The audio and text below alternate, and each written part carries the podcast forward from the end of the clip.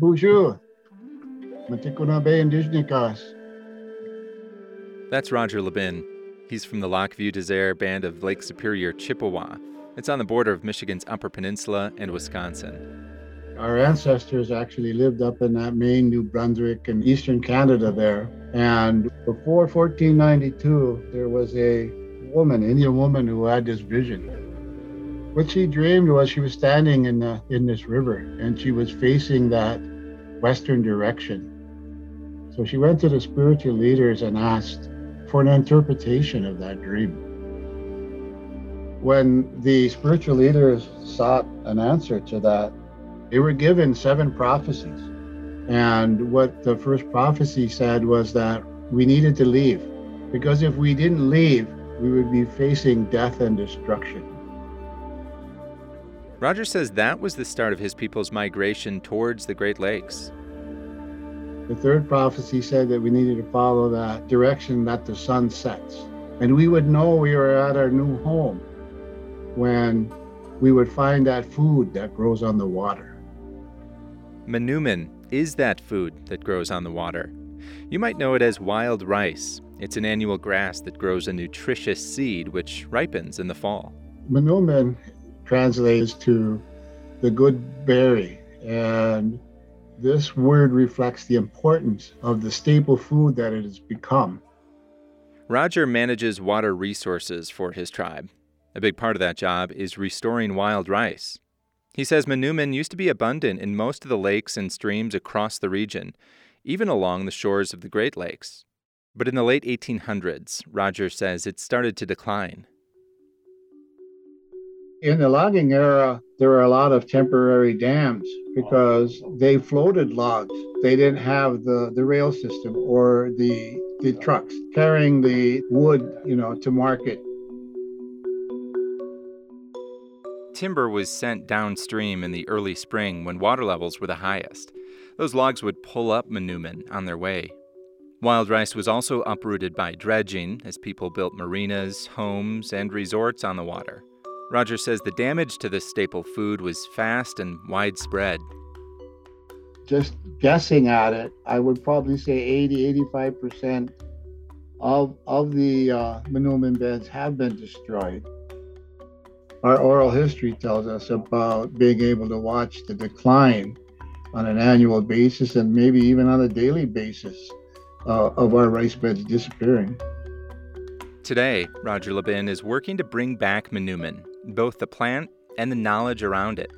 Wild rice uh, is really culturally important to us. It's part of our identity. We need to we need to fight to save it.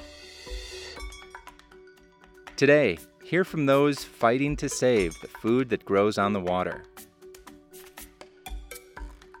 This is Points North, a show about the land, water, and inhabitants of the Upper Great Lakes.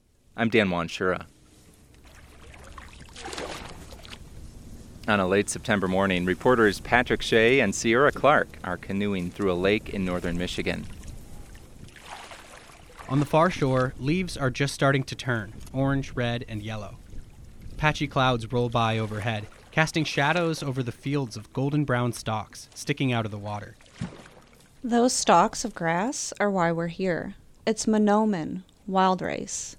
I grew up learning how this plant was at the center of my people's migration story, but I had never been out racing myself. At least not until Mary Raphael invited me. I think that's like one of the most important parts about doing this is regaining the knowledge and trying to share it in a good way to young ones or anybody, adults, whoever has that interest in learning more. Mary is a full time nurse, mother, and beloved Kwe. She's Kitchi Wikwidong Anishinaabe from the Grand Traverse Band of Ottawa and Chippewa Indians, a sovereign nation in northwest Michigan. Uh, there's an older term for it called Maniduman, meaning the creator's grain. And we also call the beds the creator's garden.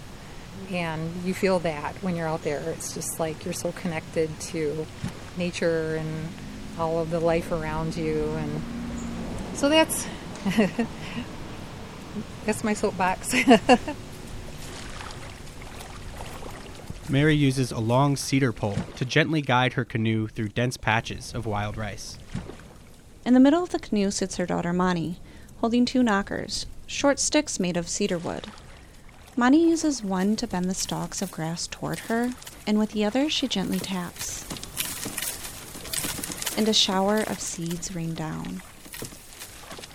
Most of it falls into the canoe, but many seeds fall into the water, where they'll sink to the bottom to germinate and grow back next year. In our canoe, I had some knockers as well. I was getting into a rhythm with it, gently brushing the stalks as you do hair, and showering Patrick in seeds. Your legs were covered in Manoomin. Yeah, they were. It was sticking to the gray windscreen on my microphone, too. And I pointed that Manoomin mic towards Mary, who says she always makes a point of being seen when she harvests. We take a lot of pictures when we're out here, and the reason why I do it and then document it on Facebook because uh, it lets people see that we are actually out here practicing our treaty rights. Mary is referring specifically to the 1836 Treaty of Washington. That ceded most of what's now known as Michigan to the federal government and in exchange, sovereign tribal nations were guaranteed certain rights in all of that territory. Rights like hunting, fishing, and gathering traditional foods like Manoomin.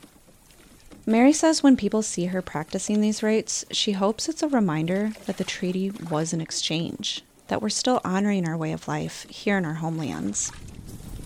And so um, that's why it's so important for us to take pictures and, and let people know that we actually are out here uh, doing traditional things.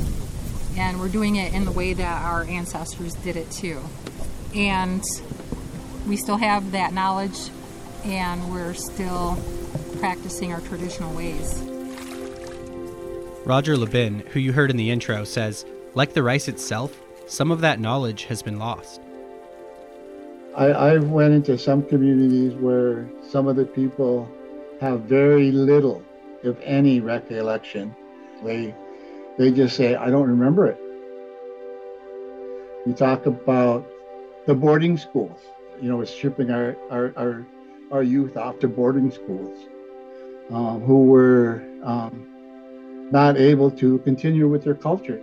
They were taken from their communities to not be aware of what was going on with the wild rice camp and a lot of other things. To help restore that knowledge, Roger is part of an effort to establish wild rice as the official state grain of Michigan. It's a bipartisan effort.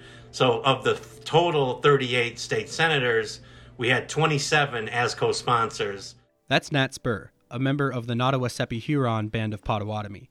He's also vice chair of the Anishinaabeg Caucus of the Michigan Democratic Party. When you look at the people of the three fires, the Ojibwe, the, the Ottawa, and the Potawatomi, the three major tribes which, which once inhabited the entire Great Lakes region.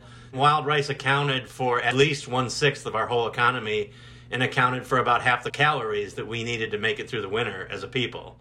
Manoomin is already the state grain of Minnesota, where regulations are in place to protect wild rice from damage. For example, Minnesota has rules about how long of a boat you can use to harvest, so you're not damaging the plants. There are rules about the length of poles you can use, too. There are also certain times of year and times of the day when ricing isn't allowed at all. That's meant to prevent overharvesting. Wisconsin also has some similar rules in place. We don't have those in Michigan. In Michigan, there's there's absolutely no laws and no regulation when it comes to wild rice. Nat wants to see that change. He says for that to happen, the state first has to acknowledge the grain's importance. I think people should embrace that it's it has not only a, a, historical significance to our people and a spiritual significance, but it's important to the whole history of, of Michigan, all the way from top to bottom. I'm standing in Tara John's kitchen. The smells of sauteed vegetables and meat engulf the room as Tara prepares a Manoomin and venison casserole. We've got some chicken stock going, and I put just put the rice in. Tara is also Anishinaabe from the Grand Traverse Band, and she works in food sovereignty with the tribe's agricultural department. She discusses the process of Manoomin, from harvesting to parching and winnowing so the chaff separates from kernels. As she reaches the final stage, cooking and eating the Manoomin, she compares it to a close friend. just like a person, when you see a person go through stages of their life, you go closer to them and you understand them better. And it's the same thing with our plant relatives because I've watched this grass grow from seed all the way up through its maturity, and now I'm going to be harvesting and processing and feeding the people of my community with it. Like, my ideal dream is to be able to feed our people.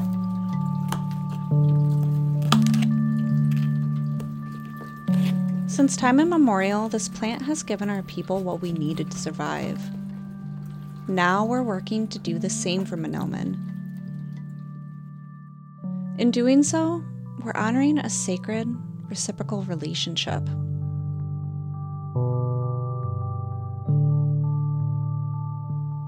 That story was written and produced by Patrick Shea and Sierra Clark. Sierra is the Indigenous Affairs reporter for the Traverse City Record Eagle. Her print version of the story will be published in the October 2nd edition of the paper.